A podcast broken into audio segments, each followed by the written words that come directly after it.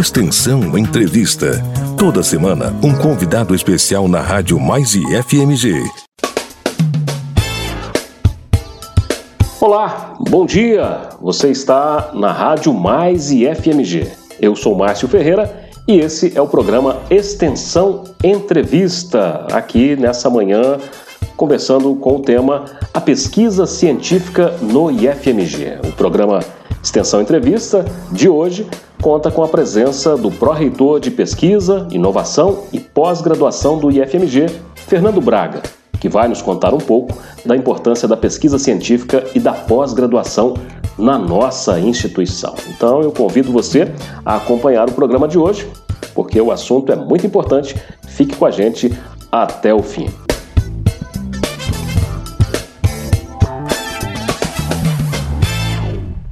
Fernando Braga, bom dia, bem-vindo à Rádio Mais e FMG. Bom dia, Márcio, bom dia a todos os ouvintes da Rádio Mais e FMG. Satisfação enorme estar aqui com você hoje.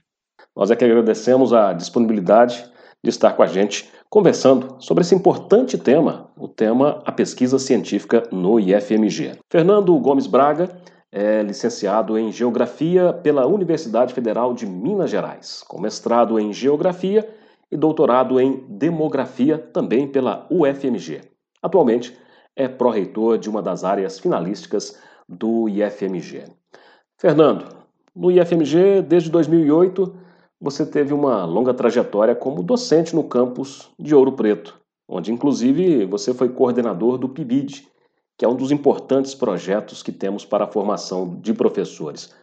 Eu queria começar a nossa conversa falando sobre essa a sua experiência no magistério Conta um pouquinho para nós dessa sua carreira, como surgiu a docência na sua vida? Bom, docência,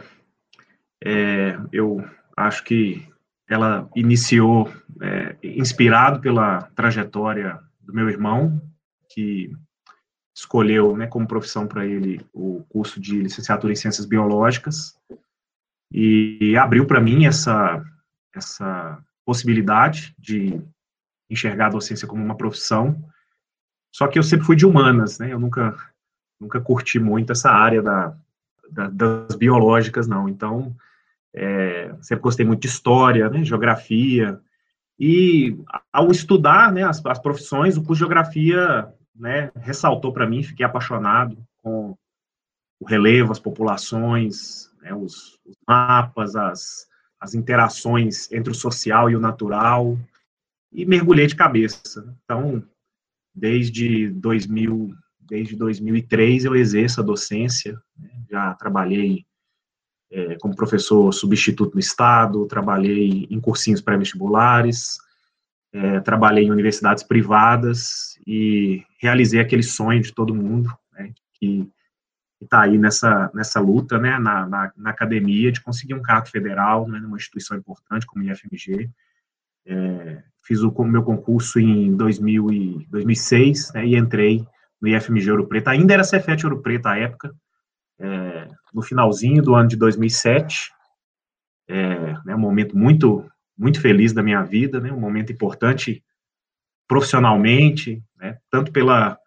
pela possibilidade de trabalhar ensino, pesquisa, extensão, né, como um servidor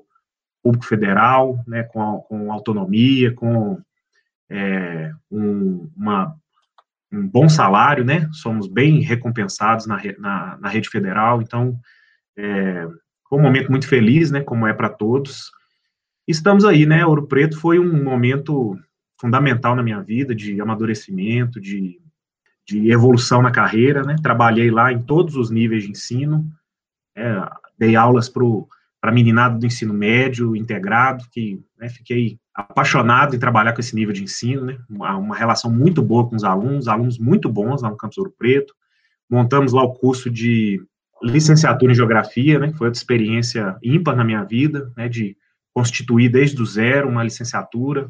Fui coordenador dessa licenciatura por, por um período, acho que do, de dois anos, e também tive essa experiência, né, que você comentou aí, do PIBID, de orientar uma turma de 20 estudantes nas, numa relação muito interessante com professores da rede estadual, né, de, de dos meninos estarem ali desde os dos primeiros momentos da, da docência, acompanhando aulas, fazendo projetos junto com os estudantes, né, foi uma experiência riquíssima para mim. E em 2000 e 2017 recebi esse convite do professor Kleber para é, tava, tava, estava afastado para o pós-doc à época, voltando lá de voltando de Portugal. Eu passei um tempo lá na Universidade do Porto e assim que regressei recebi esse convite do professor Kleber para assumir a pró-reitoria. Então, desde então eu estou um pouco afastado da docência, né? Só as atuações mais pontuais, é, mas muito feliz também, né? Com essa nova fase aí, né, na gestão. Fernando, nós precisamos também ressaltar os seus méritos enquanto pesquisador. No ano de 2012, você recebeu o prêmio CAPES de Teses,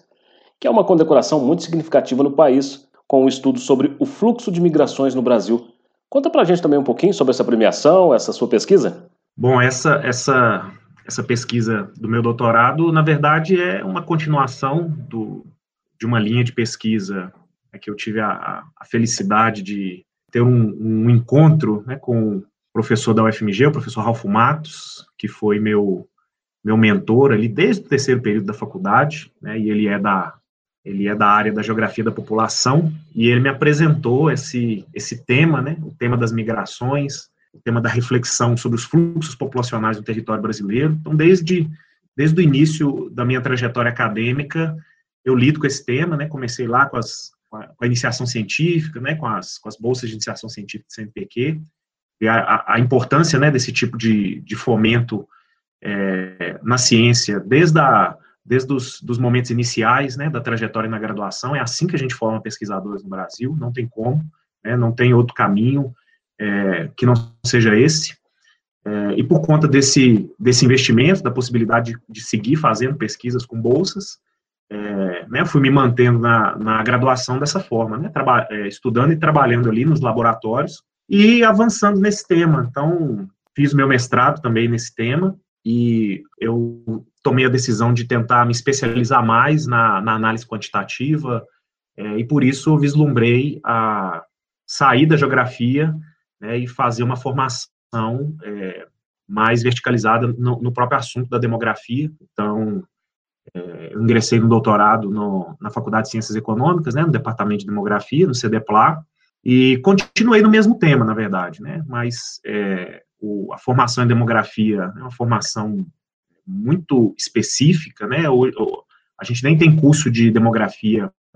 em, em graduação né, no, no, Brasil, só no nível da pós-graduação. Então, você faz uma imersão nas componentes da dinâmica demográfica, que é a migração, a fecundidade, a mortalidade, e eu segui nesse estudo da, da migração,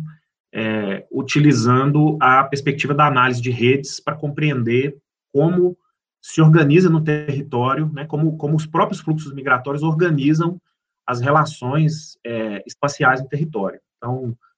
fiz uma reflexão né, tanto sobre a migração interna, sobre a redistribuição da população das pequenas para, para as médias e grandes é, aglomerações urbanas, como também fiz um, uma reflexão sobre fronteira, também pensando nos fluxos migratórios internacionais, nas trocas entre Brasil, Paraguai, Uruguai, Argentina e Bolívia. É, então foi um né, trabalho muito exaustivo e foi uma felicidade enorme para mim ao final do, do, meu período de doutorado, depois que defendi, é, o departamento decidiu indicar a minha tese como a melhor tese né, da minha turma. É, então a UFMG né, me, me premiou, né, e com isso, né, dentro da área de planejamento urbano regional e demografia, e com isso eu fui indicado, né, para para o prêmio CAPES de tese, né, e concorri no resto do Brasil dentro dessa temática do planejamento urbano regional e demografia, né, e logrei êxito em ser o premiado, né, foi uma sensação ímpar, né, muito, muito especial ir lá em Brasília receber esse prêmio, e foi o prêmio que me permitiu também fazer o meu pós-doutorado, né, com ele eu, além, do, além do prêmio, a gente recebe uma bolsa de pós-doutorado, é, em que eu segui também nesses estudos né, de, de, migração. Aí eu fiz parte na UFMG, parte na Universidade do Porto. Mas é isso, né? Pesquisa é minha paixão. É, esse tema é o que me inspira. É o tema né, que eu realmente me especializei, né, fiz muitas leituras, é, tenho muita experiência e é o, é o, meu lugar de conforto, né? É onde eu é o, é o que eu gosto de fazer, é onde eu é onde eu perco a noção do tempo e faço o que me deixa feliz. Fernando, você como pesquisador da área de migração, você consegue destacar no país agora algum movimento expressivo, relevante de migração? A gente teve há algumas décadas, né, principalmente o Nordeste, a população do Nordeste descendo para o Sudeste. A gente enxerga nesse momento, seja por qual motivo for, algum outro movimento de migração interna do país? É, então, a gente tem algumas é, dinâmicas é, relativamente novas, né? Quando eu digo novas, alguma coisa entre duas e duas e três décadas, né? Para a composição do território, né? Isso não é muito tempo. É, uma, uma que é importante como um reflexo desse desse movimento é, de êxodo, êxodo rural, é, essa transferência populacional no Brasil das áreas urbanas para as áreas rurais, né, ela aconteceu desde né, meados do século XX até, né, com muita força, até ainda meados da década de 80, a gente observa que existe um, um movimento de retorno migratório, né, que em alguma medida é reflexo desse, desse grande fluxo. Populações que uma vez no passado, seja diretamente, seja por etapa, né, foram saindo de áreas rurais e, e se transferindo gradativamente para áreas urbanas maiores, tem experimentado, né, já há alguns anos esse, esse movimento cresce, é, um retorno para suas, seja para os municípios de nascimento, seja para os estados de nascimento, isso, em alguma medida, gera um pouco de espraiamento da população, né, de redução da, da forte polarização de algumas grandes áreas urbanas é, em favor de em favor de áreas anteriores, né, é, é, emissoras de, de migrantes, né, fortes emissoras de migrantes. Então esses movimentos vêm nordeste, sudeste, né, rural, urbano, é, eles não têm mais aquela força que eles tinham. E o que a gente vê hoje é um padrão é, mais forte de dispersão populacional no entorno de grandes núcleos urbanos, você vê Belo Horizonte, né, que é o caso aqui, a cidade onde eu vivo, já há muitos anos tem uma população, né, o centro, o município, de Belo Horizonte continua com uma população muito similar, né, uma outra variação, mas o seu entorno, né, o seu, a, a, região metropolitana, e aqui em Belo Horizonte a gente ainda tem o colar metropolitano, a gente vê um, um aumento muito expressivo, né, do seu, do seu tamanho populacional em função da própria dispersão urbana, né, então a gente tem esse, esse movimento né, de formação de cidades-região, facilitado aí por melhoria dos meios de transporte, né, pelo desejo de viver mais distante. Agora a gente está experimentando também, provavelmente nós vamos experimentar com muita força, né, uma migração acelerada para o teletrabalho, e isso vai permitir um descolamento entre lugares de moradia e trabalho, e provavelmente vai ampliar a força da dispersão urbana, como a gente já vê em outros em outros países, né, onde é o, o, tecido urbano, por exemplo, de Los Angeles, é quase como um tabuleiro de xadrez, né, da área, da grande região de Los Angeles, está muito disperso no território, porque as pessoas vão morando cada vez mais distantes é, daquele grande núcleo, porque conseguem se articular, né, entre trabalho e, estudo, é, em uma grande mancha urbana, né, depende muito de como vai evoluir a nossa infraestrutura de transporte, né, a capacidade da população é, de fazer a mobilidade diária, semanal, né? Quanto mais bem estruturado foi esse, esse arranjo, né, de fluxos é, de transporte, mais disperso, eu acredito, vai se tornando, né, o, o tecido urbano no Brasil. Acho que é por aí, né, Algum, alguma coisa que eu possa destacar. Você que está ouvindo a Rádio Mais IFMG, nós estamos conversando com o pró-reitor de Pesquisa, Inovação e Pós-Graduação do IFMG, Fernando Braga. Vamos falar sobre pesquisa científica. Como um pesquisador reconhecido e agora também como pró-reitor de pesquisa, conta para o nosso ouvinte a importância que a ciência tem no desenvolvimento de uma nação e, mais ainda, a importância da universidade pública para a ciência, o que inclui o IFMG. Você entende que o investimento na pesquisa brasileira ainda é muito pequeno comparado às grandes potências mundiais, Fernando? Márcio, talvez a gente nunca viveu um momento onde essa, essa pergunta fosse tão importante para a compreensão geral da, da população. Então, assim, é uma, uma alegria poder falar disso com a nossa comunidade. Nós precisamos, né, nós vivemos um momento em que alguns setores da sociedade têm, é, infelizmente, né, desvalorizado e relativizado a, a importância do conhecimento científico e a universidade pública também, né, não passa o, melhor momento né, em termos de, de investimento e até de reconhecimento é, por parte também de alguns setores da sociedade. Então, é muito importante a gente falar disso, a gente fazer a defesa da educação pública gratuita, de qualidade, e hoje tem se tornado cada vez mais importante também fazer a defesa da ciência, da produção de conhecimento, em todos os aspectos. A, posso dizer o seguinte: a humanidade não avança sem ciência, né? porque a ciência, é, o que move a ciência é a pergunta. Né? A pergunta ela pode ser feita por todos nós, né? todos nós podemos nos questionar a respeito das, das questões, mas a ciência nos oferece método. Né? Cada vez que a ciência avança, ela avança porque trabalhamos com método, a gente faz uma pergunta, a gente levanta hipóteses, a gente testa essas hipóteses e a gente chega a conclusões. Né? Cada nova conclusão nos impulsiona para mais perguntas que podem ser testadas, averiguadas, e isso produz avanço, né? Isso produz pequenos avanços no dia a dia, às vezes produz avanços gigantescos, né? A palavra da moda aí é disruptivos, mas é, sem esse, sem valorizar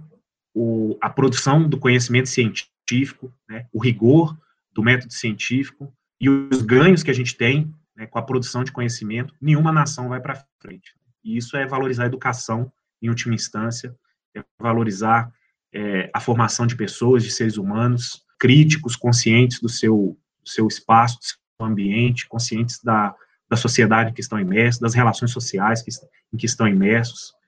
E é muito curioso que, às vezes, a gente não consegue fazer a, a conexão, né, acha que pode haver um gasto altíssimo né, em, em, em educação e ciência, ao que parece, alguns dos nossos governantes, na medida que vem cortando o orçamento é, da pesquisa científica, né, o orçamento do Ministério da Ciência e Tecnologia é cada vez menor, o orçamento do CNPq é cada vez menor, é, parece não fazer a conexão entre o aumento da nossa competitividade enquanto nação e os avanços que a ciência produz. Cada pequeno avanço, pequeno desenvolvimento, né, quando colocado à disposição da sociedade, paga muitas e muitas vezes né, o, o, investimento que foi feito em educação nos últimos anos. Né. Para falar de um exemplo muito é, simples, né, a gente tem o pré-sal, né, o quanto desenvolvimento da tecnologia que permitiu a prospecção do petróleo em águas profundas vai render né, de retorno ao Brasil na exploração de petróleo para as próximas décadas. Paga todo o investimento que já foi feito em ciência e tecnologia nesse país. Né? Imagina se fosse feito mais investimento, se a gente estivesse é, dando condições robustas né, para a gente não perder cérebros para outras nações, na verdade, para a gente atrair cérebros para cá. Então, é muito importante a gente falar disso, é muito importante a gente é, valorizar o conhecimento científico, e é importante também a gente é, ter clareza de que, não só aqui no Brasil, né, em qualquer lugar do mundo, é na universidade pública que a pesquisa básica e os estágios iniciais da pesquisa aplicada acontecem. É assim em todo lugar do mundo. Então, cada grande invento né, que, em algum momento, pode dar um retorno bilionário, né, a gente tem aí tantos exemplos é, importantes, né, a, por exemplo, né, a gente vê muitos vídeos aí no, no YouTube, o pessoal mostrando a tecnologia que está por trás hoje de um celular, né, essa tela de touchscreen, é, as, a, a questão da conexão com a internet, tudo isso surgiu na universidade pública, tudo isso surgiu com fomento público e gradativamente foi sendo apropriada pelas empresas, né, para o desenvolvimento de produtos para o consumidor final, e o que é ótimo, né, isso é excelente, essa interação entre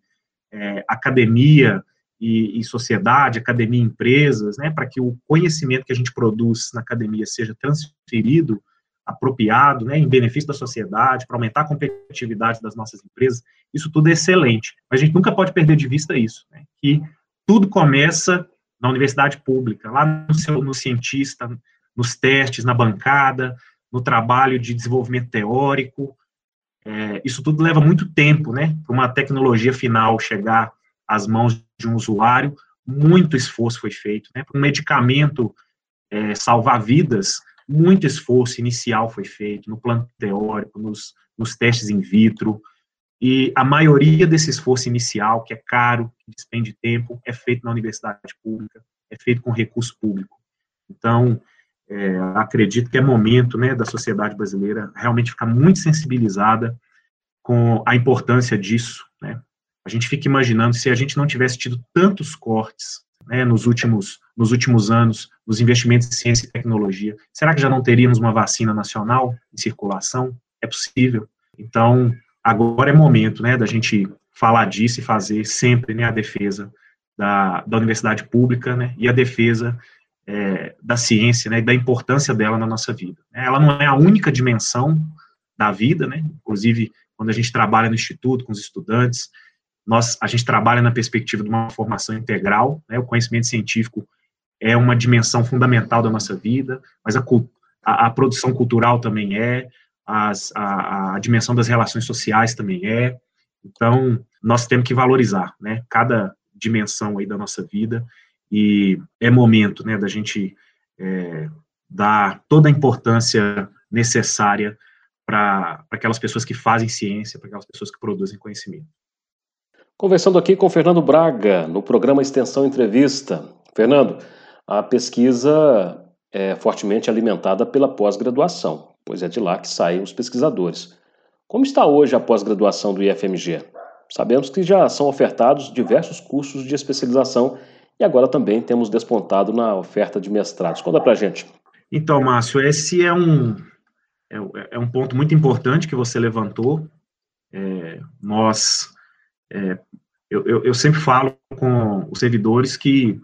nós é, precisamos lançar esse olhar né, para duas dimensões importantes. É a pes, primeira pesquisa como uma dimensão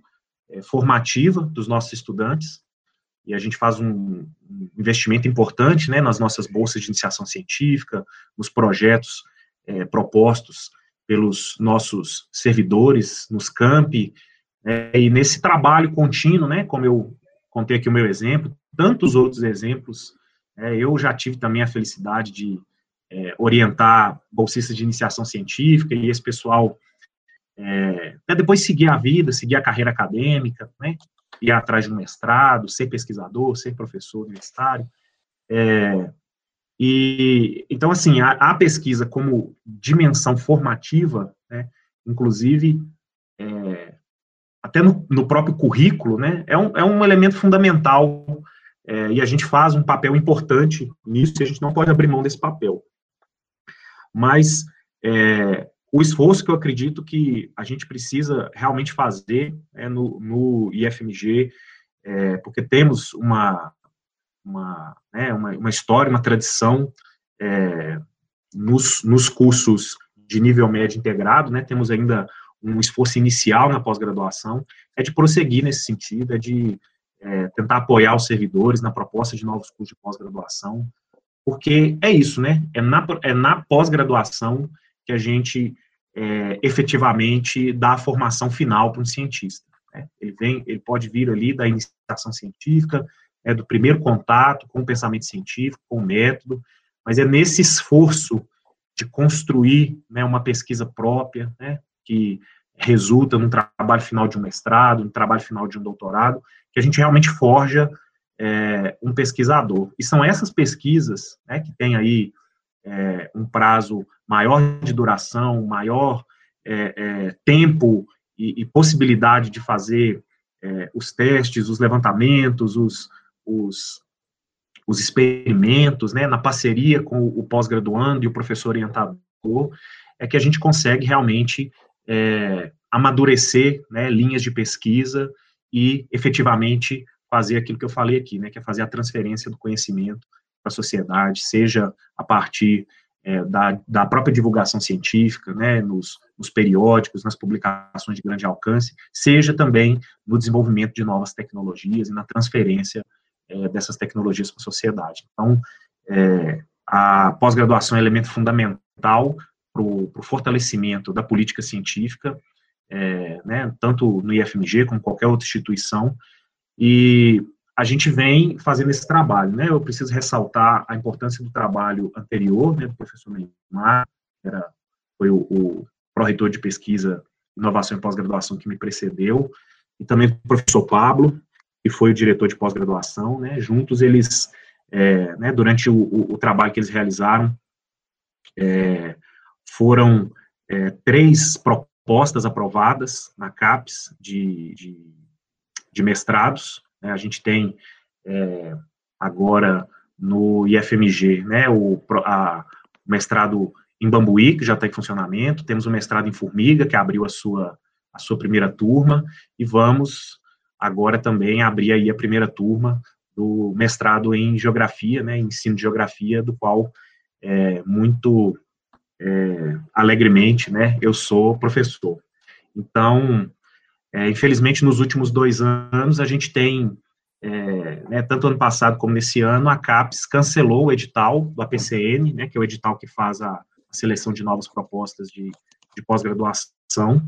e a gente tem feito conversas, né, a gente tem feito é, contatos com grupos de professores, tentando fortalecer certas linhas de pesquisa, temos trabalhado é, agora mesmo, né, temos um edital aí aberto é, para estruturação de ambientes de pesquisa é, coordenados por grupos de pesquisa que trabalham com linhas específicas, né, o nosso, a nossa ideia é, enquanto a gente não tem uma PCN, né, as propostas ainda tem que aguardar esse, esse, esse, esse novo momento para a gente propor a abertura de novos cursos de pós-graduação, é, a gente fazer esse trabalho é, nos bastidores, né, de diálogo, é, para construção de propostas, de fortalecimento dos grupos por meio de, de investimento direcionado em determinadas linhas de pesquisa, e a gente entende também que a pós-graduação lato senso, né, além da importância fundamental que ela tem é, na formação profissional, né, na formação continuada, é, e a gente quer né, também sempre né, poder é, investir em aumentar esse nosso portfólio né, de cursos de, de pós-graduação lato senso, mas a gente entende também que ele é um passo importante né, para fortalecimento de grupos é, de pesquisa, fortalecimento de linhas de pesquisa, na medida que é, a produção é, dos estudantes da pós-graduação lato senso também é, ajuda né, a aumentar, ampliar a produção dos orientadores, a, a amadurecer certas é, estratégias e linhas de pesquisa, como a gente tem visto, né, aí no caso do, do, do campus de Arcos, né, com a pós-graduação em docência, é, que já formou centenas de pessoas do Brasil inteiro, é, não só, né, é, como eu disse, né, não só essa formação é fundamental e já cumpre um papel é, essencial na vida dessas pessoas, mas a gente tem visto esse curso é, também promover né, um, um, um desenvolvimento de uma, de, de, uma maior produtividade dos docentes orientadores, né, um desenvolvimento da própria, da própria linha de pesquisa em educação, né, e é exatamente isso que a gente quer, né, mirar nesses, nesse, nesse fortalecimento é, para que a gente tenha a oportunidade de ofertar mais cursos de pós-graduação em estrito senso é, no IFMG. Né. São muitos desafios, né, desafios na área de orçamento, é, tanto o nosso interno como o desinvestimento nas, nas agências, né, os desafios que a CAPES tem, tem vivido e a gente tem acompanhado, mas seguimos firmes, né, seguimos firmes aí, acreditando no trabalho que a gente faz, é, esperando é, que os pequenos resultados que a gente tem mostrado para a sociedade, né, façam, é, façam a diferença, né, e nos, nos dê oportunidade de valorizar cada vez mais esse trabalho. É, a equipe técnica e docente do IFMG segue trabalhando na proposição de novos cursos de pós-graduação, como o Fernando tem falado aí. Então, 2022 a comunidade pode esperar alguma novidade, né, Fernando, em termos de novos cursos de mestrado e doutorado, não é isso? Bom, a gente tem trabalhado nessas propostas, é, né, na, na, elaboração, a gente está, como eu falei, né, conversando com, com alguns grupos, tentando fazer orientação na escrita de alguns projetos. É, a gente precisa que a CAPES né, tenha a possibilidade de abrir né, novos credenciamentos. A gente, é, no caso da, da, dos cursos de mestrado e doutorado, é um pouco diferente da aprovação de, do, dos outros cursos no IFMG, né, nos cursos de graduação, de, de, cursos técnicos, a gente faz um processo interno e, ao final, se aprovado né, no Conselho Superior, o, o reitor já pode assinar a portaria e o curso funciona. Depois o MEC vem, né, e faz a avaliação e, e, e o curso fica é, aprovado pelo MEC. No caso da pós-graduação, mestrado e doutorado, é, esse processo já inicia com uma aprovação direta da CAPES, é, e por isso o edital da CAPES, né, o APCN. Então, é, mas é, posso garantir né, que no ano de 2022, né, abrindo o edital PCN, né, teremos sim novas propostas, né, é, pois estamos trabalhando aí firmemente para isso acontecer. É importante destacar isso, né, que apesar de todo o empenho, trabalho aí da equipe técnica, de docentes, né, é preciso esclarecer aos nossos ouvintes que os cursos de mestrado e doutorado são regulados pela CAPES. Então, além desse trâmite interno, todo essa, esse trabalho, essa dedicação interna, eles precisam também deste aval externo. Vamos falar sobre ensino verticalizado, essa que talvez seja uma das características mais fantásticas dos institutos federais. Nós oferecemos curso de capacitação profissional, cursos técnicos integrados ao ensino médio, curso de graduação e também pós-graduação de altíssimo nível. Mas sabemos que os institutos atuam principalmente na pesquisa aplicada. Explica para os nossos ouvintes a diferença entre pesquisa básica e a pesquisa aplicada, que é o foco principal do IF. A inovação tecnológica, que também é coordenada pela Pró-Reitoria, que você está à frente, tem ligação direta com isso, Fernando? Boa pergunta, Márcio. É, essa, essa questão entre pesquisa básica e aplicada, ela, ela é recorrente, né, não só entre os nossos estudantes que estão aí iniciando na pesquisa, mas até entre, entre nos nossos debates no comitê de pesquisa, com servidores, com os pesquisadores. É, o trabalho que a gente tem, vem tentando fazer, e queria até destacar um, um documento que é, escrevemos junto com o comitê de pesquisa no, no ano passado, por ocasião do, do lançamento, né, fizemos ano passado, no início desse ano, um lançamento inédito, né, de um, de um edital unificado para fomentar bolsas de pesquisa no IFMG,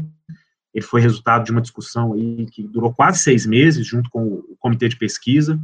em que Fizemos realmente assim um aprofundamento do, da nossa visão a respeito do que é a pesquisa, de como aplicar esses conceitos é, para fazer a seleção de bons projetos de pesquisa no IFMG, e tivemos a, a alegria de conseguir chegar num, em um edital de pesquisa que vem sendo é, agora, é, né, que foi divulgado a todo IFMG e que vários campos estão usando, né, um, um, mesmo texto, mesmos critérios, mesmos conceitos, que a gente achou isso muito importante. No contexto desse desse edital, nós é, fizemos um texto, né, que está aí é, divulgado para a comunidade, é, que trata sobre essa questão da aplicabilidade na pesquisa, né, porque temos lá na, na nossa lei, né, efetivamente, a, a indicação de que a pesquisa ser realizada nos institutos federais é a pesquisa aplicada, e isso gera, né, algum, é, podemos dizer até assim, algum desconforto, né, entre os nossos é, pesquisadores que se, se identificam né, na linha da pesquisa básica, é, e assim, tentando fazer uma diferenciação aqui bem rasteira, digamos assim, é, a pesquisa básica seria aquela que é, ela não está é, ela não está focalizada num, num, num, desenvolvimento imediato, né, de algum produto ou processo, mas num avanço é, do conhecimento a partir, né, da, da, da investigação, da teoria, de experimentos em níveis iniciais, é, enquanto a pesquisa básica, a pesquisa aplicada, desculpa, estaria é, com foco totalmente no desenvolvimento né, de algum produto e, e processo, e para isso a gente tem até alguns, alguns estimadores, né, a gente tem um, um, uma medição, né, que é a Techno Technological Readiness Level, é, que tem nove níveis, né, no sentido de medir em que ponto estaria né, uma pesquisa no desenvolvimento da tecnologia, desde os iniciais experimentos de bancada até é, um, passando pelo protótipo, até chegar no produto final já disponibilizado, é, e a pesquisa aplicada é, estaria aí nesse, nesse campo, né, do, do desenvolvimento já entrega direta de algum produto, né, alguns mais é, radicais até diriam que pesquisa aplicada precisa terminar com a emissão de uma nota fiscal, né, que é uma, uma, uma visão até um pouco radical, na minha opinião. E o que a gente tenta expor nesse documento para a comunidade do IFMG, e eu convido todos a ler, é que é, na hora de trabalhar né, o exercício da pesquisa no Instituto, a gente está falando não de uma dicotomia entre pesquisa básica e aplicada, como se existisse uma é, muito claramente distinta da outra, mas a gente está trabalhando realmente em uma em uma faixa, né, onde a gente pode falar de aplicabilidade. E daí, nesse sentido, é importante destacar que os institutos federais, eles têm, né, no seu DNA, na sua formação, é, a a, o destaque para a importância da aplicabilidade na pesquisa. Então, é, a gente faz essa, essa, essa discussão nesse, nesse documento,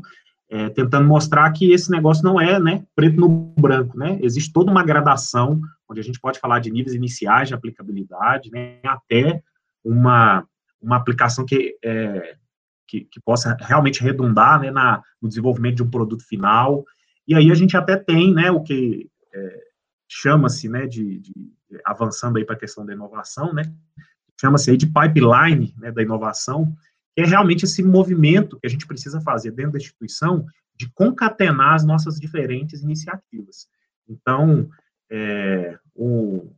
numa situação ideal, né, é, a gente precisa trabalhar de forma é, indissociável, fazendo as ideias é, passarem né, pelas diferentes dimensões da nossa atuação, né, as, as, as questões podem aparecer no currículo, né, nos cursos e serem desenvolvidas, as boas ideias podem se transformar né, em projetos de pesquisa, os projetos de pesquisa, uma vez é, é, finalizados, né, com resultados, podem se constituir né, em, em iniciativas de divulgação científica na linha da extensão, ou eles podem também, se forem, né, se transformar é, no desenvolvimento de produtos e processos, é,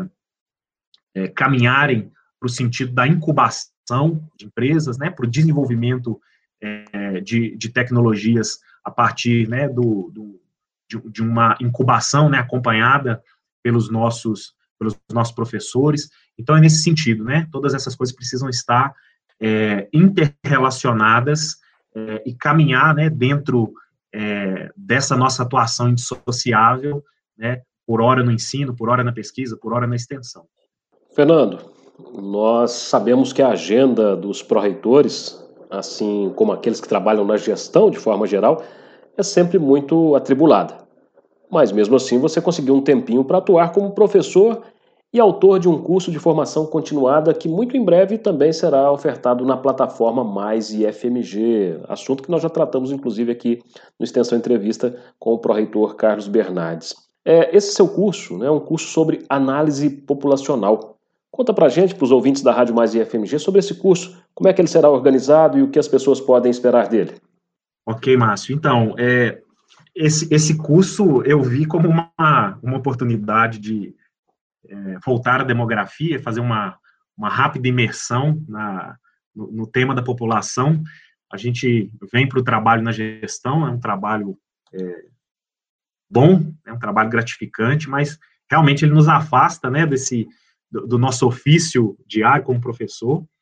É, e eu vi uma oportunidade muito boa no Mais IFMG por também acreditar nessa proposta né, da, da formação continuada, da gente se tornar um centro de, de, de referência é, em atualização profissional, né, já somos uma referência fundamental em Minas Gerais é, na formação dos estudantes no nível técnico e graduação, e queremos né, ocupar esse espaço também é, na atualização, na qualificação profissional, e eu acho que o Mais FMG tem é, aberto essa porta né, de forma brilhantemente conduzida aí pelo, pelo professor Carlos Bernardes e a sua equipe na ProEx. É, esse curso, ele trata, é, ele, ele, é direcionado né, aos professores da educação básica, é, que desejam fazer um aprofundamento no, nos temas da demografia, é, para trabalhar mesmo em sala de aula. Então, é, eu faço uma, né, eu tento fazer ali uma, uma imersão nas fontes de dados né, nas, e na crítica às fontes de dados, inclusive tentando mostrar para os professores é, alguns portais onde eles podem entrar, baixar informações, baixar relatórios, seja é, para falar da população mundial, né, no caso das, do, do, do, site da Divisão de População das Nações Unidas, seja no caso do Brasil, né, para falar de população, né, para trabalhar dados de população, né, no site do, do Sistema de Recuperação Automático do IBGE, que é o CIDRA, e também no caso das estatísticas vitais, é, na base de dados do Ministério da Saúde, que é o, o DataSUS, que é uma base também muito importante. Então, eu trabalho, eu trabalho né, as bases de dados, a crítica às bases de dados, as formas de acesso, e é, finalizo o curso com é, uma explicação né, mais detalhada das formas de cálculo dos principais indicadores em demografia. Então, a gente trabalha com os, os indicadores básicos, né, a construção de uma pirâmide etária, a construção de, das taxas brutas, e aí um, um, aprofunda um pouco mais é, no caso da fecundidade, né, na taxa específica de fecundidade, no caso da mortalidade, no cálculo, né, no procedimento de cálculo da esperança de vida nascer, e fecho com o meu tema, né, que é as migrações, é, mostrando como é que opera uma, uma,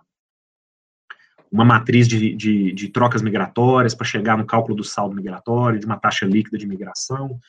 Então, acho que, é, acredito, né, que pode ter um bom proveito a, a professores, especialmente os professores da área de ciências sociais, que talvez passam né, muito rápido por esse tema é, na sua formação, em graduação, é, e esse curso aí, mas é um curso de 30 horas, né, que pode ajudar alguns professores a, a fazer um aprofundamento. Né. Muita expectativa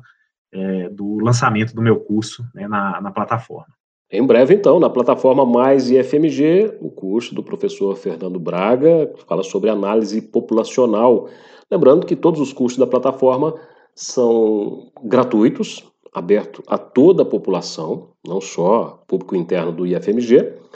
e com certificado. Fernando, como é que você vê essa iniciativa de democratização do conhecimento promovido pela plataforma Mais IFMG?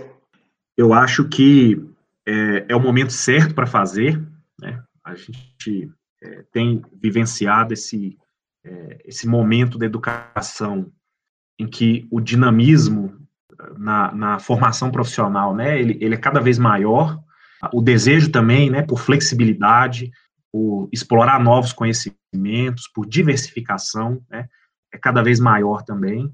e então eu acho que né, um, é uma iniciativa fundamental, é, a plataforma ficou excelente, né, a plataforma de altíssimo nível, ela não perde em nada para outras grandes plataformas que a gente vê aí, né, na, na comercializando cursos, né, cursos às vezes até muito caros, é, e o pessoal vai contar com cursos elaborados por profissionais é, altamente especializados, né, cursos, é, tem um, um, um, portfólio lá muito interessante, né, quem pôde ver lá o edital, os cursos que já foram aprovados, cursos em todas as áreas do conhecimento, com professores é, doutores na, na né, mestre doutores na área, então, é, a gente imagina é, o, o, altíssimo nível de qualidade, né, de conteúdo é, que esse portal vai ofertar a população, né, e como eu falei, eu entendo que né, temos, temos conversado muito, né, as três pró-reitorias, né, ensino, pesquisa e extensão, a respeito do esforço que a gente precisa fazer para consolidar o IFMG enquanto é, um centro de referência, né, em, em atualização, em qualificação profissional, é, manter, manter um vínculo com o nosso egresso, é, e, é, e, a plataforma, acredito que é uma forma muito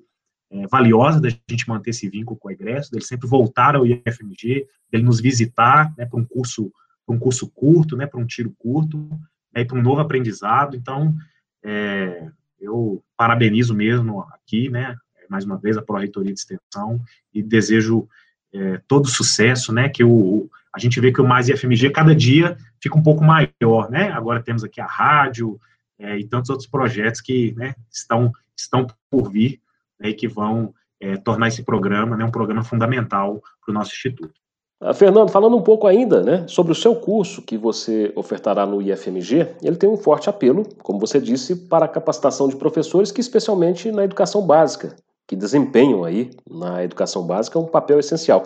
Afinal de contas, não há como se falar em pós-graduação, inovação e em pesquisa se a base educacional desde os primeiros anos da escola não for também apoiada e valorizada. Inclusive, existem algumas experiências mundo afora muito interessantes em que a própria educação básica se constitui também de um processo de aprendizagem baseado na pesquisa. Fernando, na sua opinião, essa estratégia de aprendizagem baseada na pesquisa é interessante? E ainda eu pergunto também, o próprio PIBID, Programa de Iniciação à Docência, que você já atuou em Ouro Preto, caminha também muito nesse sentido? Esse tema é, é muito instigante e é um, um tema é, para o qual tenho né, um desejo de é, me dedicar cada vez mais na atuação na Pró-Reitoria, é, especialmente é, nesses tempos, né, onde a gente vê o nosso orçamento encolhendo, eu acho que é, urge, né, cada vez mais é, a gente discutir é, a curricularização da pesquisa e a,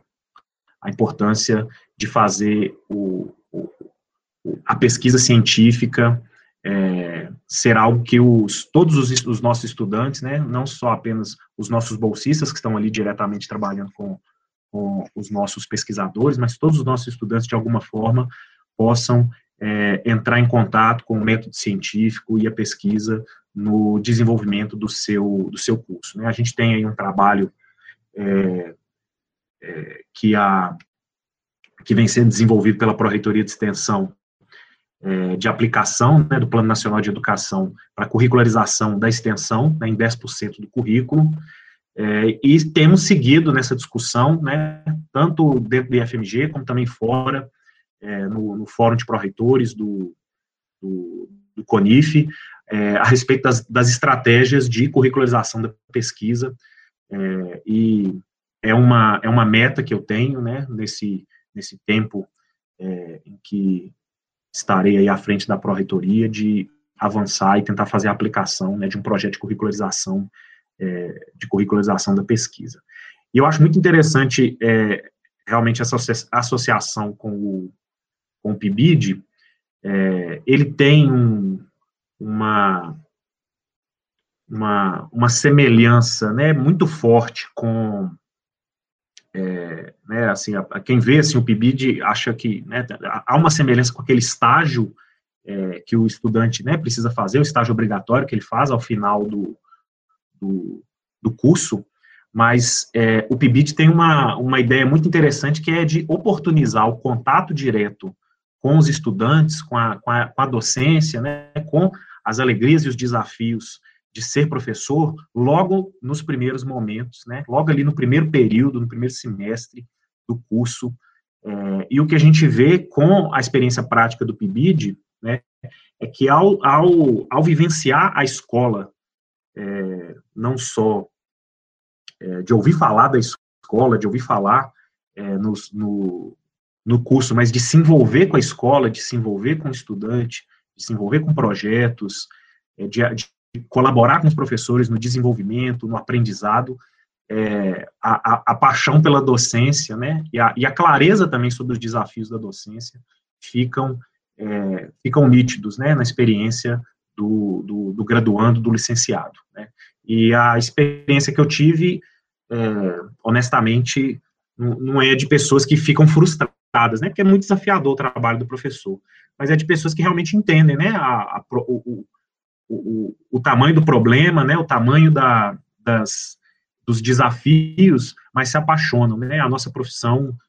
felizmente, é uma profissão apaixonante, né, a gente, é, todo professor é, tem esse sentimento, né, de que é, faz algo relevante, né, porque trabalhar em educação é relevante, trabalhar na, na com, com, os estudantes, na troca de conhecimento, é algo que nos enriquece, que nos enobrece, então, é, eu acho que o PIBID é muito importante porque ele traz essa perspectiva para os nossos alunos ali no, do, das licenciaturas, logo nos momentos iniciais. Né? Então, é questão, né, de, de, existe esse paralelo mesmo, né, que é a importância é, de entender essas coisas na aplicação prática desde os primeiros momentos. Então, é, faço votos que esses programas, né, permaneçam, né, que esse investimento continue, porque ele tem um papel fundamental, né, na formação de professores no Brasil hoje. E eu queria dizer que, muito em breve, o Extensão Entrevista irá também contar com a presença dos responsáveis no IFMG pelo PIBID, pela residência pedagógica e por outros projetos que fortalecem a formação do professor. Oportunamente, a gente está convidando e vai recebendo os atores que constroem essa história belíssima da educação dentro do IFMG. Fernando, agora uma curiosidade a seu respeito.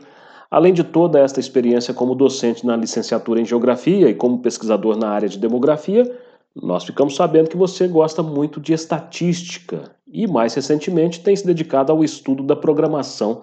Como é que surgiram essas outras paixões? Elas podem parecer, num primeiro momento, distantes da sua formação, porém, certamente devem aí possibilitar um viés, inclusive interdisciplinar, muito interessante nas coisas que você faz. Já está programando, Fernando? Ai,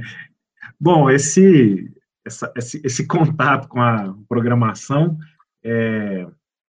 basicamente, né, eu tenho tentado fazer um investimento pessoal, na, enquanto eu estou aqui, né, nesse interstício entre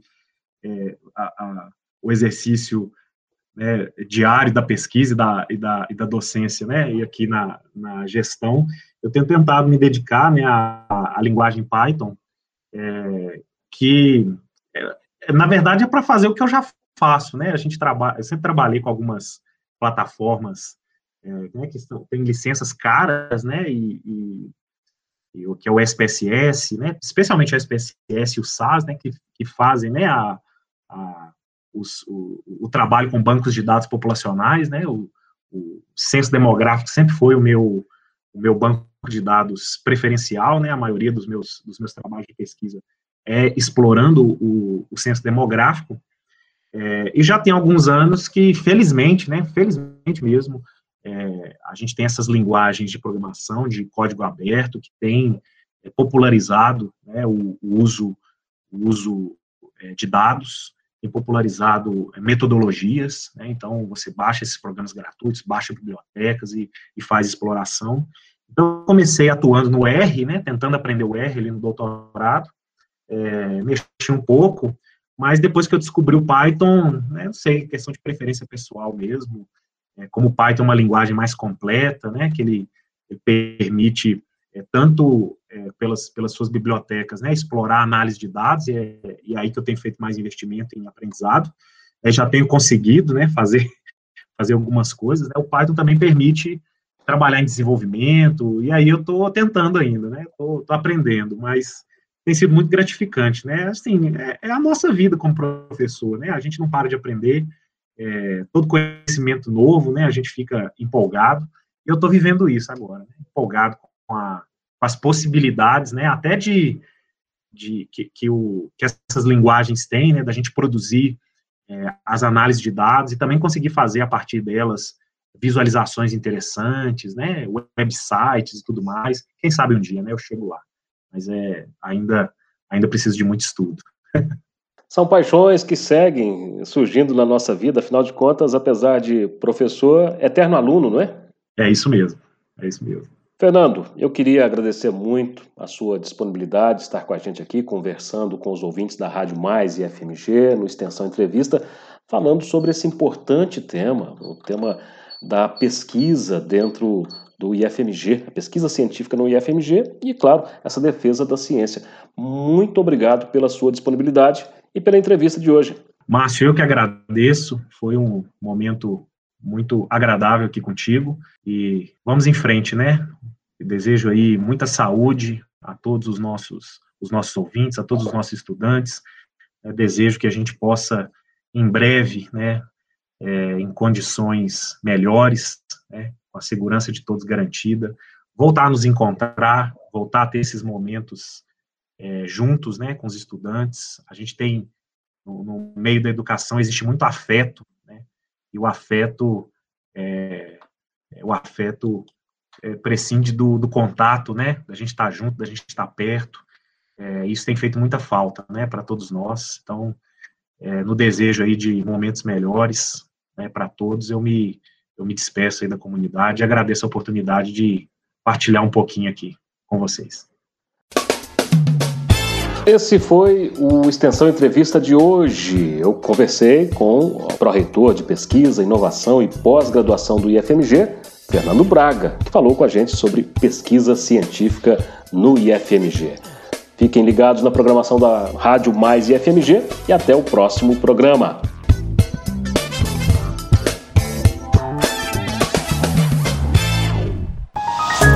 Extensão Entrevista. Toda semana, um convidado especial na Rádio Mais e FMG.